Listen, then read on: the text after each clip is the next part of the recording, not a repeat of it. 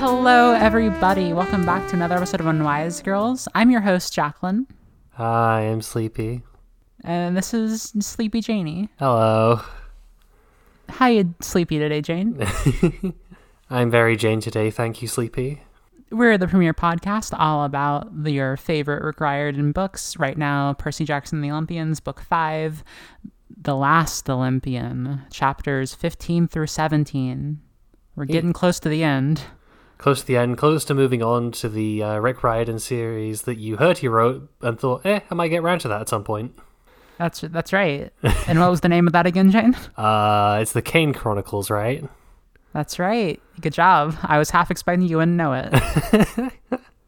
I'm just saying that I feel like a significant contingent of people maybe got a third of the way through the first book, then put it down and skipped straight to the stuff that has Percy Jackson in it again.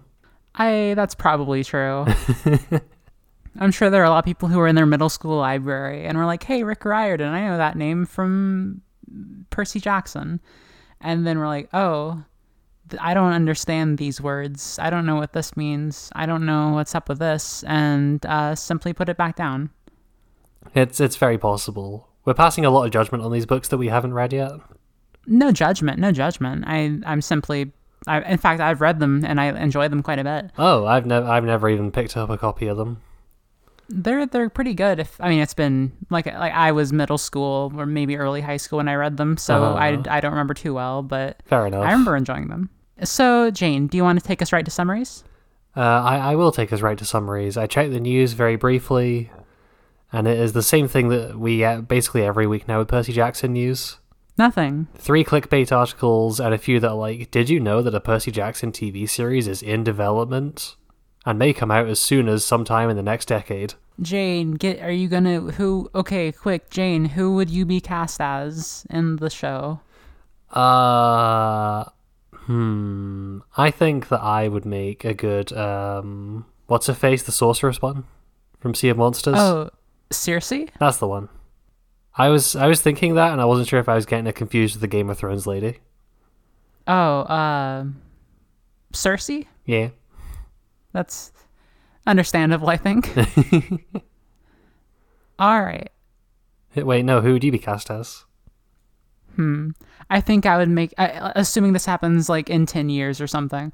uh Uh-huh. I, I would be cast as Aphrodite, of course. Yeah, I'd agree with that. Aw, you're sweet. Thank you. All right, summaries. Buckle your fuckles, folks. These are some dense ones. These go on for a while. Uh, chapter 15 Chiron throws a party.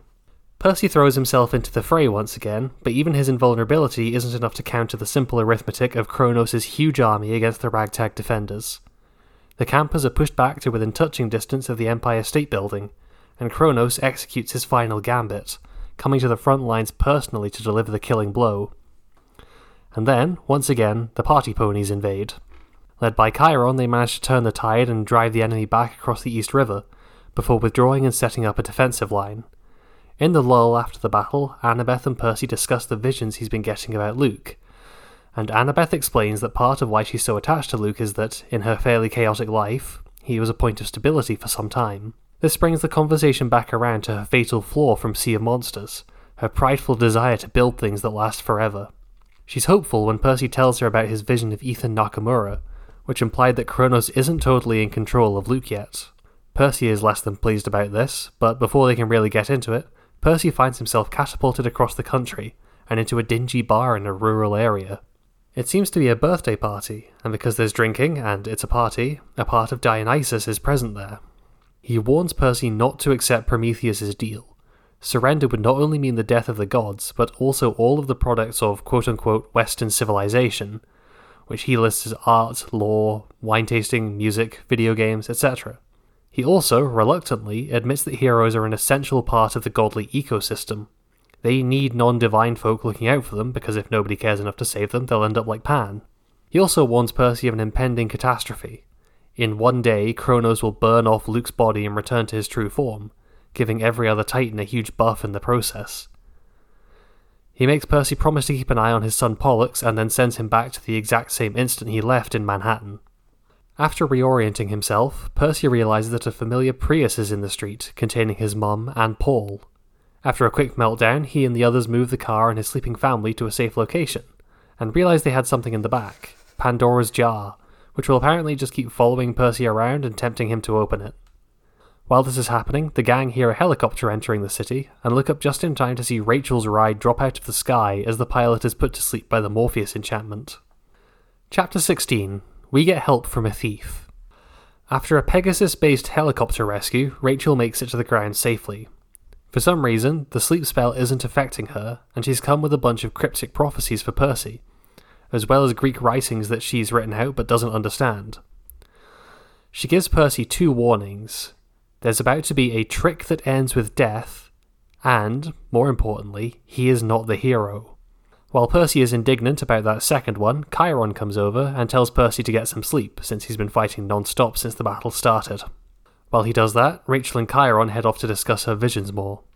In his dreams, Percy sees Nico imploring Hades to go and help the Olympians, pointing out that his separation from them and other wrathful grudge holding has consistently made him totally miserable.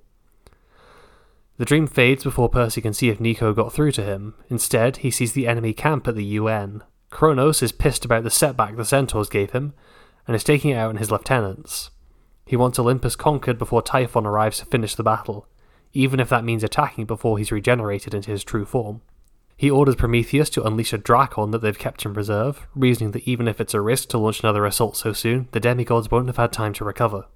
The news gets worse when Percy wakes up, as Rachel and Chiron inform him that this specific Drakon is fated to be killed by a child of Ares. In other words, the spy has leaked that the Ares cabin aren't around, and in the process has completely fucked them. Kronos' army arrives, and Percy, Mrs. O'Leary, and Annabeth attempt to fight off the Drakon while the rest of the good guys get mauled by the Titan's forces. Even with the party ponies, the outlook is bleak until at the very last moment, 15 chariots crash into the side of the enemy army, carrying the fighters from the Ares cabin. Clarisse, wearing full armour, leads the charge towards the Drakon, and Percy hopes that she might be able to finish it off before the Drakon rears back and spits corrosive poison straight into her face. Percy dives in and tries to distract the beast, but notices something odd a flying chariot carrying Clarisse. She seems to be in two places at once, lying on the ground in her armour and dying, and on her feet, absolutely enraged about something as she kills the Drakon. Once it's dead, there's a lull in the fighting where it becomes clear what's happened.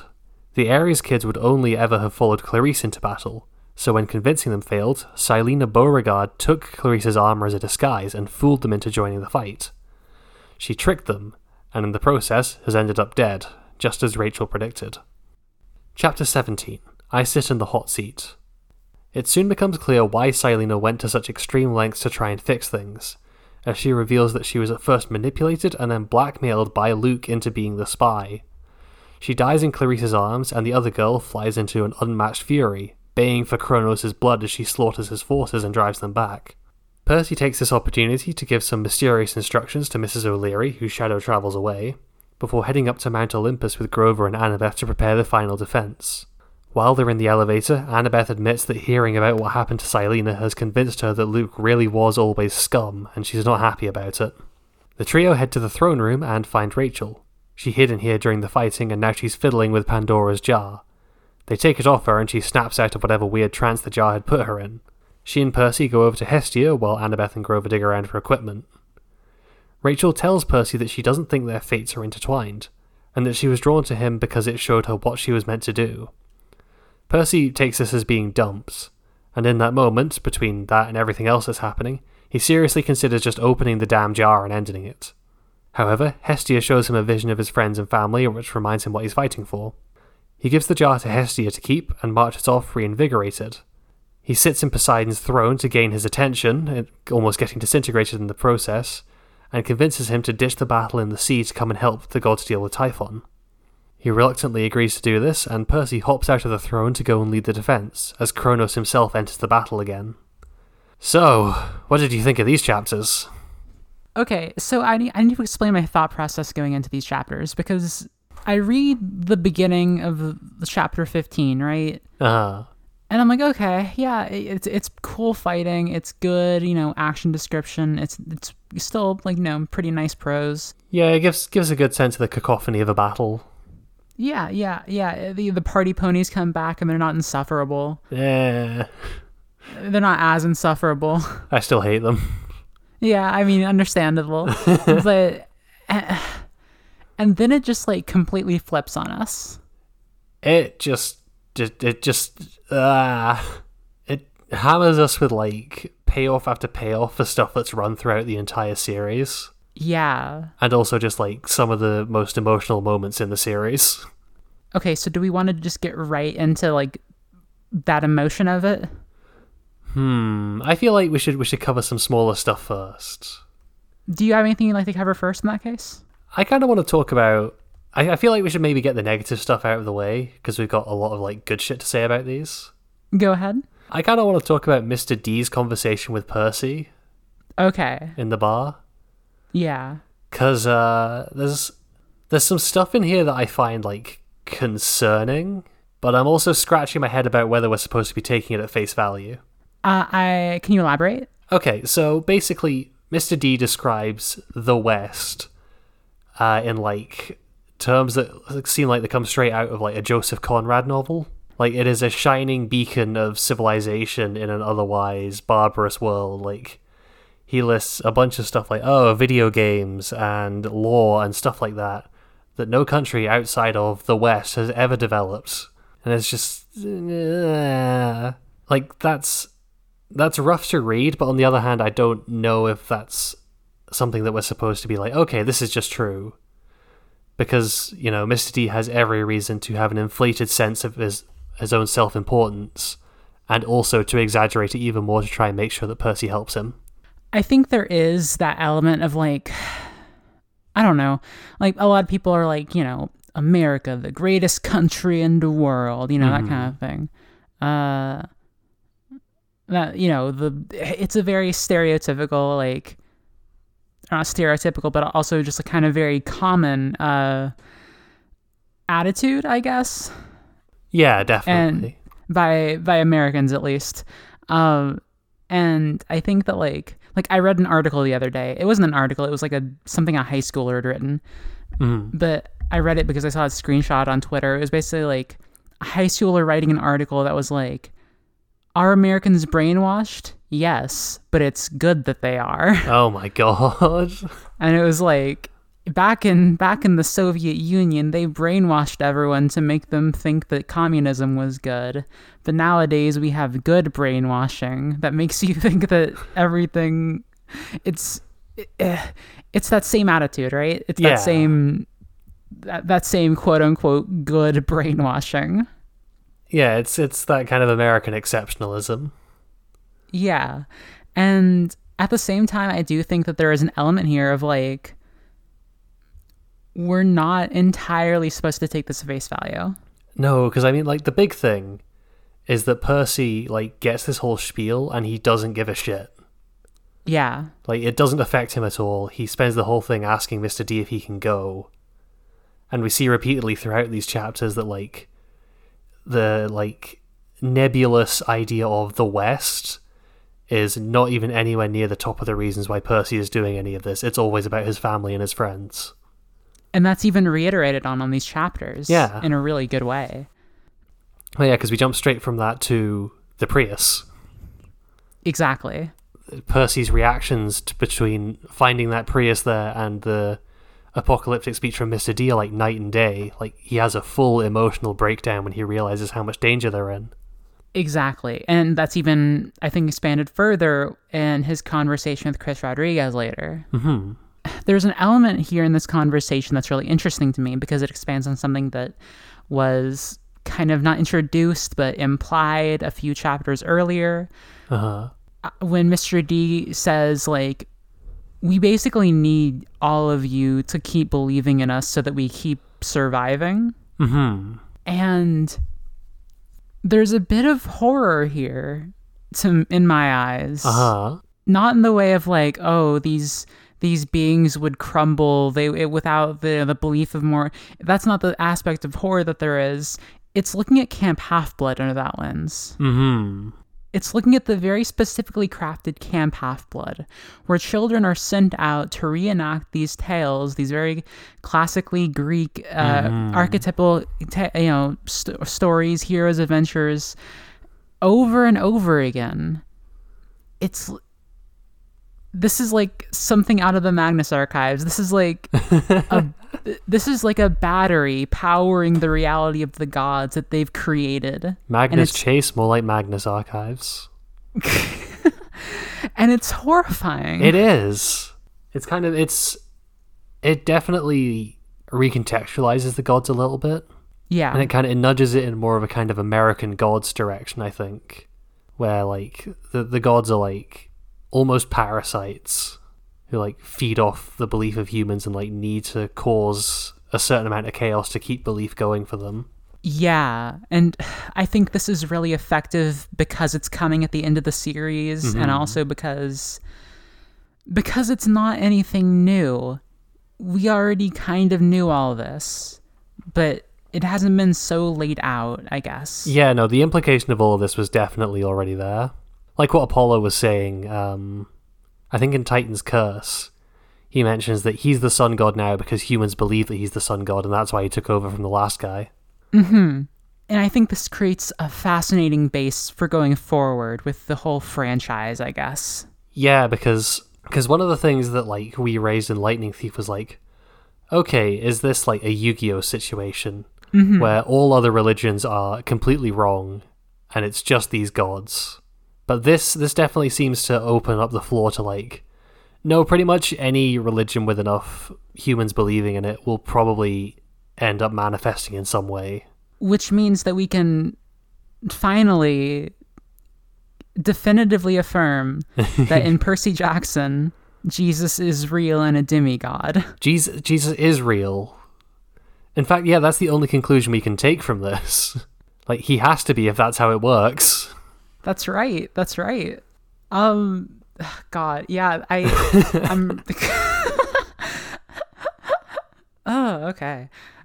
Uh, There is one good part of this conversation, and I think it's specifically the part where we get a bit more of like Dionysus the dad Absolutely, I like this bit.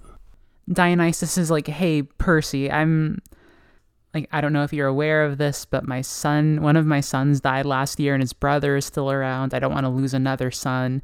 Like I think this is kind of the behavior that we speculated Dionysus would have, but it's good to see it on the page. Yeah, I like I like when we get to see more human Dionysus. Especially because he is still one of our favorite gods, I would say. Absolutely, he's he's uh, near the top of the list for sure. And and listeners, we will we will definitively have a, a favorite god by the end of the series. Oh god, uh, should we do like a tier list? I don't. Maybe a tier list. Maybe we'll just give away like superlatives. That's a good idea, We'll see. and also easier to represent in an audio in an audio medium. It's very true. I uh, speaking, I guess of hmm, like certain people being put over other certain people. Do you want to talk about Annabeth? Yes, definitely. Annabeth gets some like absolutely amazing character work in these chapters. I think. I completely agree. This is one of Annabeth's shining moments. hmm Uh, do you want to? Was there any specific parts you wanted to call out? I think there it's the whole thing, right? Mhm. It's Annabeth Annabeth is like spiraling through these chapters. This is basically what's happening. Yeah, She's at the point where everything has just kind of worn her down. She's kind of accepted like okay, there's no more going for Luke. Uh everything with Percy sucks. It's too complicated.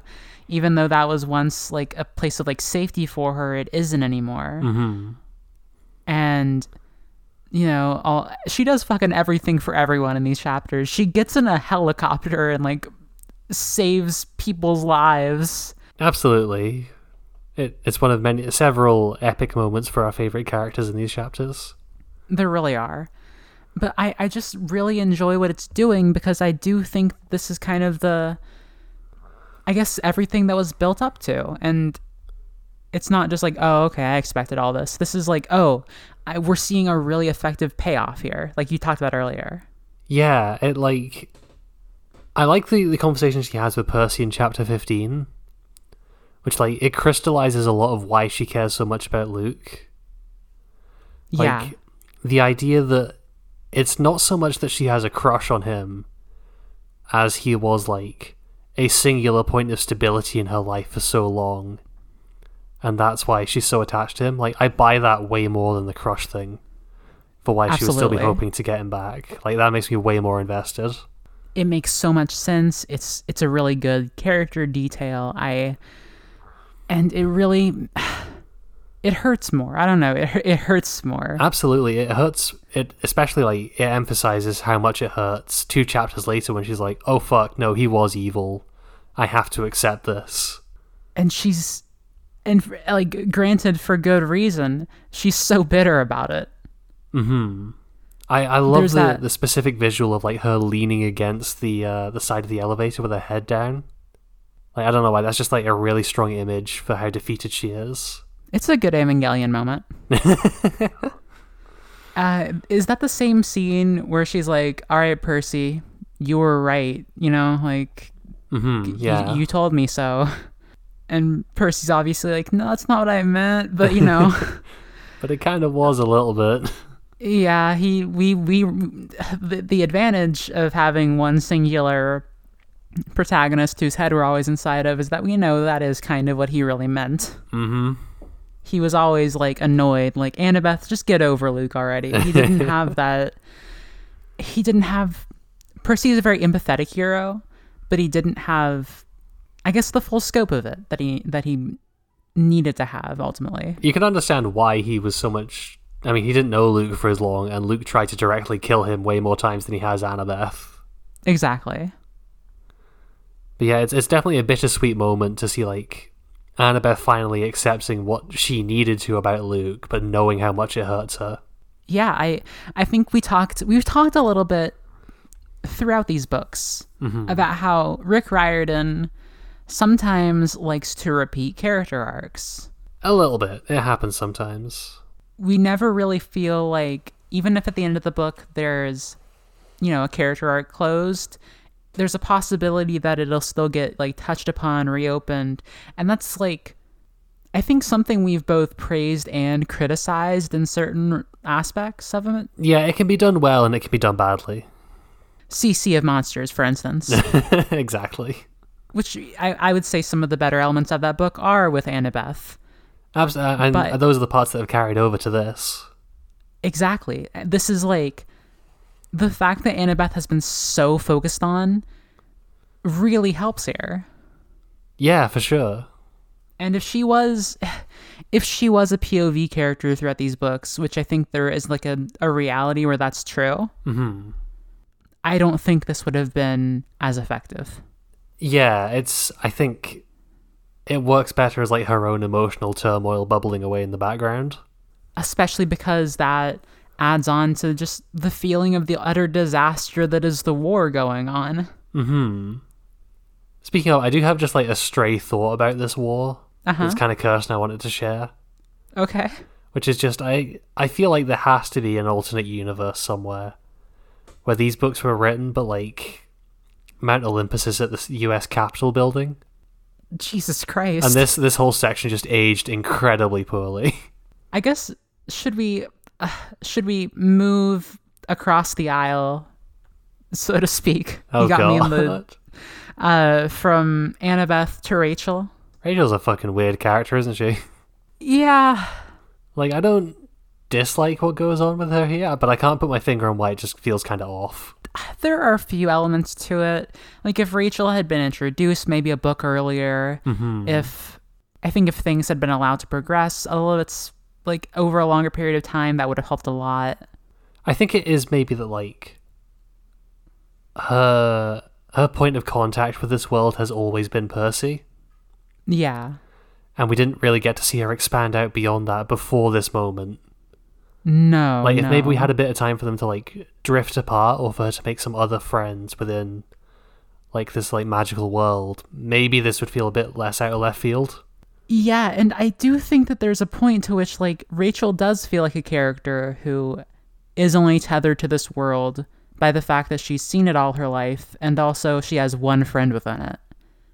Oh fuck! I And so forgot I about the fact that she's seen it all her life. But yeah, No, your point still stands though. uh, But I do think at the very least even if that's not maybe like the the like maybe that's not our ideal position for her to be in, I think she's still being effectively written as a character within those circumstances. all I'm all I'm saying is that she should have had relationships with other characters. For example, being rescued from the helicopter by Annabeth. That is a perfect point for a diverging universe um, Annabeth Rachel fanfiction. very true very true. And uh we i guess speaking of relationships this is you know we get you know rachel dumping percy kind of. God, I feel so fucking bad for Percy. he's uh, you know. He's having a shit day. his both of his girlfriends broke up with him a little bit. Uh oh his parents are gonna die maybe. Um he, he Mr. D still least doesn't know his name. at least he's invulnerable i guess Which I suppose that is good because, like, I think we noted early on in the series, there are several times when Percy seriously like considers killing himself. so it's probably a good thing that he can't do that now. That's actually kind of sad. I, uh, but yeah, I, I hmm, what I do like from Rachel here is how kind of ephemeral everything with her is. Like, not like dreamlike, a little bit dreamlike actually, a little bit dreamlike, and that's And- kind of been how it's been around her since the start. That's true, yeah. And extending that to like whatever the fuck is going on. Well, okay, do you have a theory on what's going on with her at all? Uh, she's definitely like the Oracle, right? Like a, a reincarnation. Because I think there's even a line where Percy's like, I'm having fucking visions of glowing eyes and rotting peanut butter sandwiches right now. I, I could definitely see that. Um, isn't the Oracle still like? Isn't the spirit of the Oracle still in Camp Half Blood? Yeah, but I, but what they they tried to like take it out of the mummy and put it into May Castellan, right? And that's kind of what fucked her up so bad. Right, right. But I'm just thinking about like, does this mean she is like a naturally descended like Oracle? What's the thing? What's the thing here? Because I do think, think- that she has got something to do with the Oracle. Yeah, I I think May Castellan also had like some precognition before that whole thing happened. Mm-hmm. So it makes sense if Rachel has like some of those qualities before any actual oracly stuff happens. I do think like speaking about like the position of the Oracle, the Oracle has always been kind of removed from the rest of the camp. Well, yeah, they keep her locked in an attic because she looks weird. and and also is dead. Also, that. Uh, so I think like having a character like Rachel who has almost no ties to this camp, this world, kind of makes sense as a successor for the Oracle in that way. Yeah, that's that's definitely true. I do also like, while I don't think it was like built up to particularly well, I do like the whole thing she's doing, like not centering Percy as the most important character in the plot. Definitely. Like, I think that's something that has always been like what marks Percy as a unique hero in the pantheon of YA book protagonists. Mm-hmm. Is that like he's not conventionally written. He's like he's very empathetic. He's not. Other people will like trample him for their own character development sometimes, Right, right. And like he's uh, basically he's not Rambo. And he has been kind of putting himself in that hero position throughout these, uh, like the, even this book specifically. Especially this one, yeah. And I think bringing him back down to that level of like, you're not the hero. That's important. Oh yeah. Oh wait, we need to do prophecy prediction corner. I just realized. Yes, we do. Yes, we do. Because I think we both know exactly what this means. Yes, we we talked extensively. Like, what does this mean? I think one of us even said, like, what if the hero is somebody else? I think you specifically said, "What if the hero is Luke?" well, I'm I'm not sure if it'll be Luke exactly, but I I will accept your your praise anyway, and uh, Venmo me ten thousand dollars. Um, Damn it. But this is, you don't have to. It's okay. You know. then I will not. The prophecy, a half blood of the eldest gods, shall reach sixteen against the laws, and see the world in endless sleep, the hero's soul cursed blade shall reap. it would make sense if this was Luke. Definitely. I'm not sure. I guess he becomes the hero by maybe he'll turn the blade against himself. Hmm. Or maybe there's a different cursed blade that hmm. Because it would it would also make sense a single choice to end his days Olympus too, etc. Ooh, maybe he'll let Percy stab him. Because one of the first things that Percy thought of when he heard that prophecy was, hmm, I wonder if Riptide is the cursed blade. Oh, right, right, right. Riptide has a pretty cursed history. Yeah. It was used by a horrible misogynist. Yeah, yeah, that's basically true.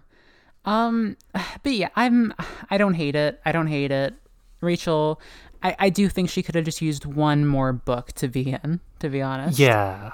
And I think we talk about the strengths. Uh, Rick Riordan's writing a lot. We talk about, you know, how good he is at this, that, the other. And sometimes there are certain things like maybe I don't know. It this is a series where everything after it's introduced, it's like, okay, wow, yeah, this is a cool new element. It seems interesting to the plot, like, you know, all of that. But it does sometimes feel like, okay, this is being introduced for this book. It wasn't necessarily pre planned, but now it has to kind of figure into things in a way that could have been, if it was planned out earlier, maybe could have been done a little bit better. Yeah, the labyrinth and the sea of monsters le- leap immediately to mind as elements that are like that. Yeah. And even even I guess Rachel Elizabeth Dare.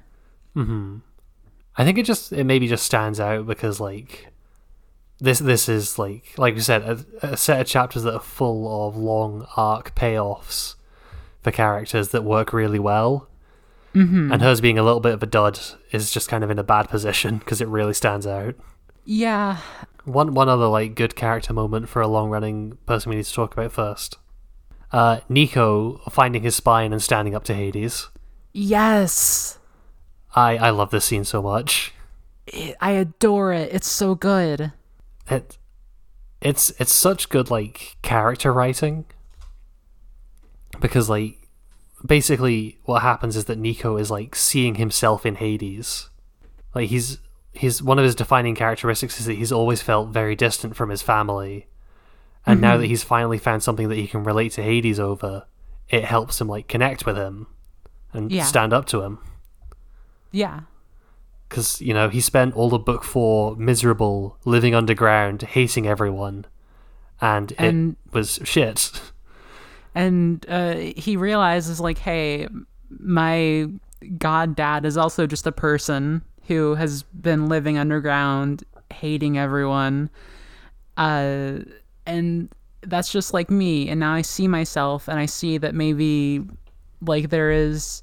Like, he's both humanizing his dad in a way, but also is like, okay, this is not like an impossible thing now. This is mm-hmm. not like.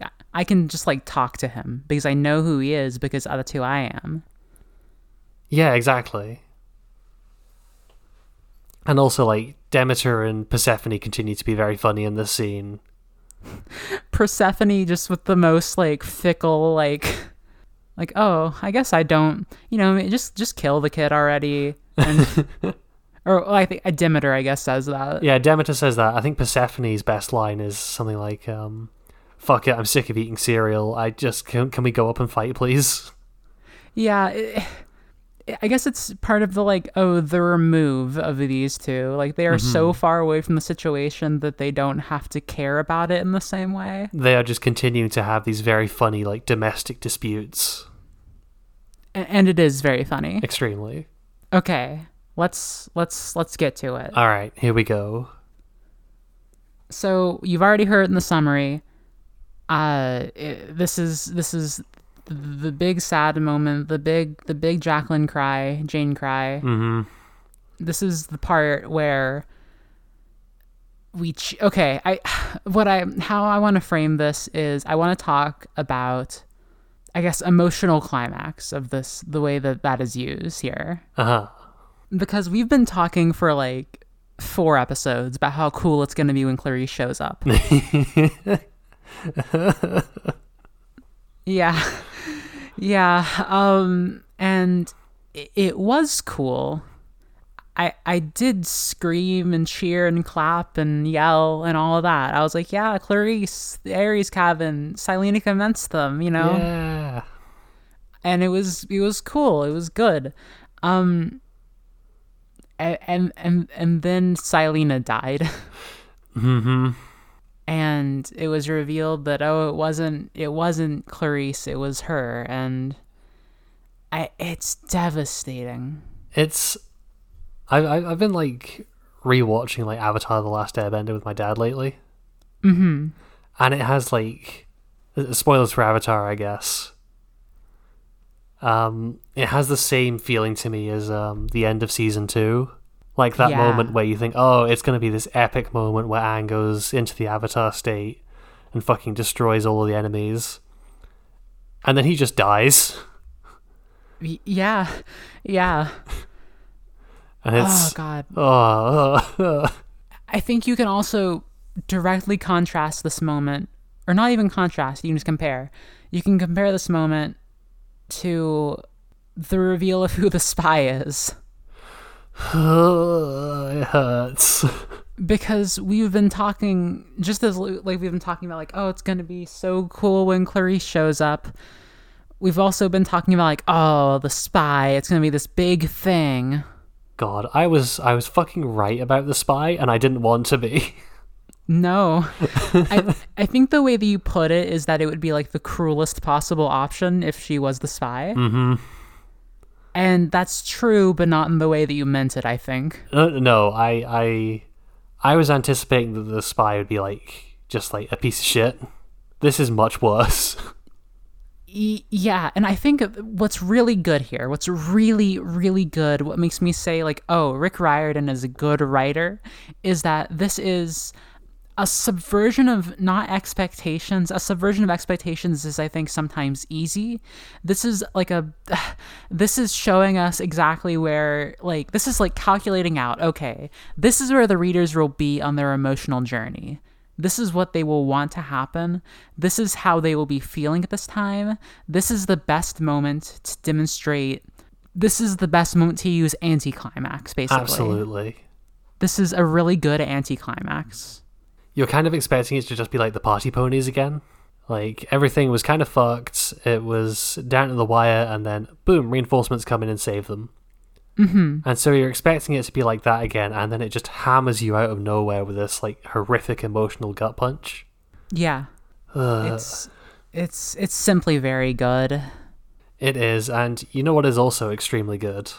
Uh, what is that? Uh, Clarisse going on a fucking rampage after this happens. Clarisse, oh god, it hurts. Clarisse becomes like fucking Kratos, God of War, fucking Shadow of the Colossus. She takes down this giant monster in like one strike. It's. We're always. We are the Clarisse fan club for sure. We wanted a Clarisse epic moment, but not like this. Not like this. God. Just like it's it's such good catharsis for the reader as well. Mm-hmm. To have just had this like emotionally devastating moment, and then for like for Clarisse to be channeling that anger and grief that the reader is feeling into this like horrific rampage where she's running around slaughtering monsters and like literally baying for Kronos' blood. Like telling so- him to get his ass out there so that she can kill him. It's so good. Yeah, it's and it's so haunting too because she's like dragging the corpse around with her or something like mm-hmm. that. The corpse of the And- drakon, not Silena, we should clarify. God, no, no, no, that's terrible. it's terrible. No, the the drakon corpse, which is like giant, but is like you know, and she has like the aura of Ares surrounding her. Yeah, and I, I love that like Percy is kind of shitting himself while this is happening. Because he like he recognizes the look in Clarisse's eyes, and it's the exact same look from when Ares was trying to kill him. Yeah, yeah. And it's it's haunting. Did I? Uh, I already used that word. Maybe. Uh, it's It bears repeating. It is very haunting. it, it, it's haunting because there's it's it's not cathartic exactly. It's it's kind of cathartic, but it's also just immeasurably sad. Absolutely. Th- because uh, okay, I It's like I it's like the catharsis of tragedy. exactly, exactly. But it's not like Clarisse gets she gets no resolution here. She, Yeah, no, she she doesn't get Silena back. And not only that, but we leave her like we don't leave her like even if she's like she ended these chapters like tired and slumped over and defeated, I think that'd be something. hmm But the last time we see her, she's still just like like going down the empty streets, like looking for something to kill. Yeah, it's it's fucked. It it's really it's really good. This is a really good book. It's a very good book. And I guess speaking of just like really sad deaths, just like we need to talk about Leneus. That this this fucking hit me out of nowhere. Yeah. I was expecting to be cheering when this dude kicked the bucket. So the old goat dude who Grover who was like I the weird like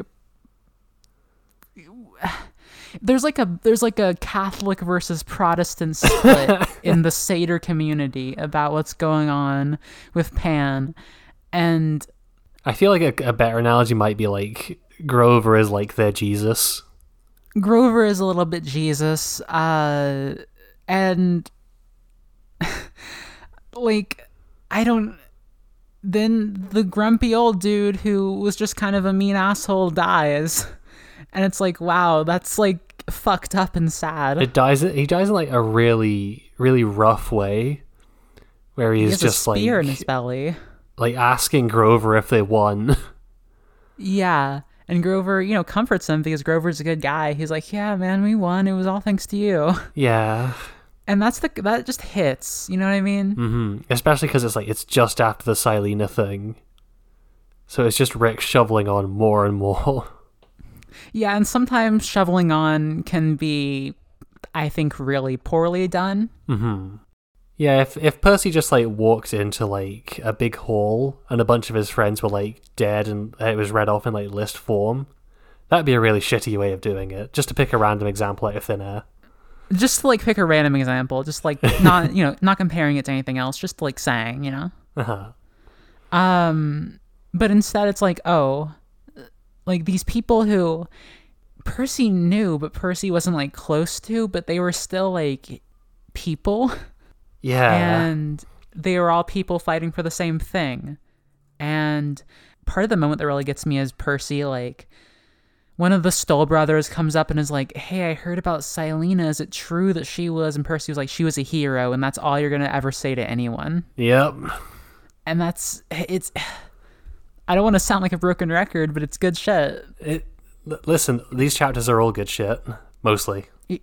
Yeah, yeah. 16 and 17 are all good shit. 15's fine. Yeah, It's got the, it's got the Sally and Paul stuff. that's true. it's and it's got some Annabeth stuff. It's got some good fighting. I don't know. Uh, the party ponies are there, and that's maybe not the best thing that could be happening, but you know, I'm just going to briefly rag on that. I'm sorry. go ahead. It just it feels like the exact same mistake from the end of Sea of Monsters. Where like we're getting into this finale, shit's getting serious, and then all of a sudden the wacky party ponies are here, and they've got funny comedy weapons, which I I feel like it could have maybe worked with like one very simple change, which is that you give the party ponies actual weapons this time. Mm. because that would really like it would give you an idea of like how the stakes have risen and it would like build on what was in the last book rather than just kind of repeating it Right. Yeah. I, I I can agree with that for sure. I think I disagree with your larger point Okay. insofar as like I think this is effectively like cutting the tension where it need to be cut to let the rest of the chapters not to let this not just be like a slog of darkness. i suppose that's true yeah. If it was something that was like really funny though i'd, I'd like it you know better. Hmm yeah no to be clear i don't mind like something funny happening or like just reinforcements showing up to help. It's specifically just the party ponies i don't like no totally understandable i completely agree with you i'm not into the centaur frat bros Su- surprise surprise who like get drunk before the fighting starts again so they get fucking slaughtered which is actually kind of funny in an extremely bleak way Jesus, yeah, yeah. um, yeah, they go, you know, they raid a stash of root beer because it's still a kid's book. Uh huh. Uh, yeah, I don't know. These were good chapters. Uh, do we want to talk about? I feel like we're mostly wrapped up. I think so. Oh, I, I, I'm like losing my mind over something. Uh huh. I, I need someone to make a crack about Kronos being the Doctor. Why? He is a Time Lord, and he is stamping around, screaming about his regeneration. That is the exact word he uses. I, it, I need someone to acknowledge it, please, so I don't feel insane. You know who I think that person is that needs to acknowledge it, Jane? Who? I think it's you. I think you need to self-actualize. What you're saying is that I need to write like a fan fiction, which is just like all of this copy pasted, except Prometheus makes a crack about that. Yeah, uh, Prometheus. I, I I enjoyed his presence here. Yeah, I'm. I always like the like snarky lieutenant who like is not afraid to like poke his boss a bit. Yeah, yeah. Especially because we know that he has such a it's an interesting relationship with both sides. Yeah, like he is not overflowing with sycophantic loyalty to Kronos. No, Like this is very much an alliance of convenience for him. I think I think let's move on to our segment. I think we should move on to the segment. Do you want to hit us first, Jane, with which Percy Jackson character is not cishet? Uh, I I would like to hit you with this. I'm gonna I'm gonna hit the obvious one, but I am Uh-huh. going to back it up with facts and perhaps even logic. Go ahead. So, Silena and Clarisse, right? Okay, yeah. I I do not think that it can be unintentional how hard this moment echoes like Achilles and Patroclus. Okay, go ahead. because like the, like it's the moment where like the amazingly cool and powerful warrior through their own like pride and personal failings has kind of gotten someone they care about killed and the mm-hmm. resulting like rage from that results in like a huge rampage which turns the tide of the battle Well, was were they the Trojan War? yeah and like prometheus even specifically name drops the trojan war earlier which i think only adds more evidence to this It's got to be intentional. Yeah, I mean, to be clear, Clarisse is like stood there with her not gay, so I don't, I don't, I'm not sure if it's like specifically what Rick was intending going into this, but I think it's absolutely like a valid reading of the text. It hits every like sad ro- tragedy romantic death beat. I mean, yeah, she dies in Clarisse's arms, and then Clarisse like screams at the sky. It's r- and it, like if this was like I don't know. Th- They're they're gay. They're gay. These bitches gay, good for them. Yeah. Let's maybe you should give it to Silena because I don't think she'll have another opportunity. That's a good point. For, for, for the final time, we'll give it to Silena. But I I like to give I'd like to crown Silena and Clarisse uh best ship that should have happened. Absolutely. I I have a kind of a I guess a more out of the box uh answer, Uh huh. but also a return to form. Okay. In the in the conversation with Dionysus, uh, Percy is called a series of names, uh, which are not his own. Uh, for instance, you know Peter Johnson. It's a classic one. hmm He he calls him like, oh, you know, Pierre? I think Pierre. Pierre is in there. he calls him Pierre at one point.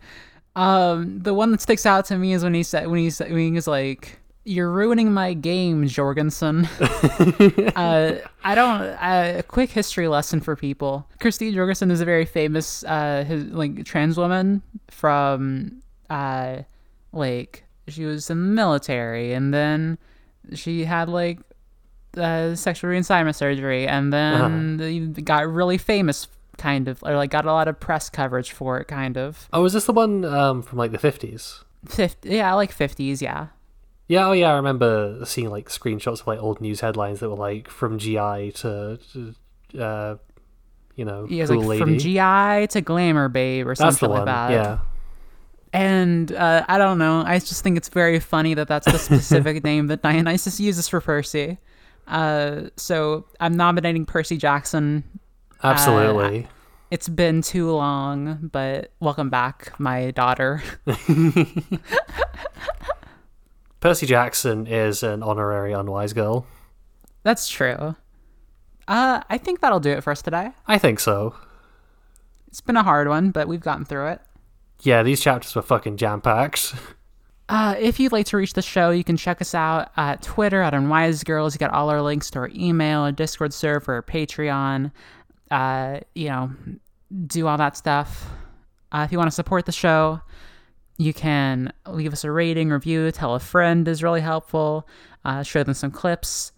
Uh, and if you would like to support us even more directly, you can go to patreon.com slash unwisegirls, where you can support us for a variety of different tiers. The first tier is the $1 a month. You get an you get the special role on our Discord server of Camp Counselor and, you know, our, our dearest gratitude. At $3 a month, think of the special role of Friend of Dionysus and all our bonus content. Uh, we talk about things like Homestuck. We talk about things like Doctor Who. We talk about just whatever shit we're feeling like. You know, maybe you'll hear some some hidden stories about the world of martial arts. Uh, or we'll talk about Carcalicious. Um, and uh, for five dollars a month, you get the special stroll of Aphrodite's Chosen, all our bonus content, and your name read out at the end of every episode. Speaking of which, this week we'd like to thank Mercy, Veronica, Friend, and Erica. Thank you, everyone. Thank you. And as we always say, at the end of every single episode, See you next week, Camp Half Blood. see you next week, Camp Half Blood. Bye bye. Bye.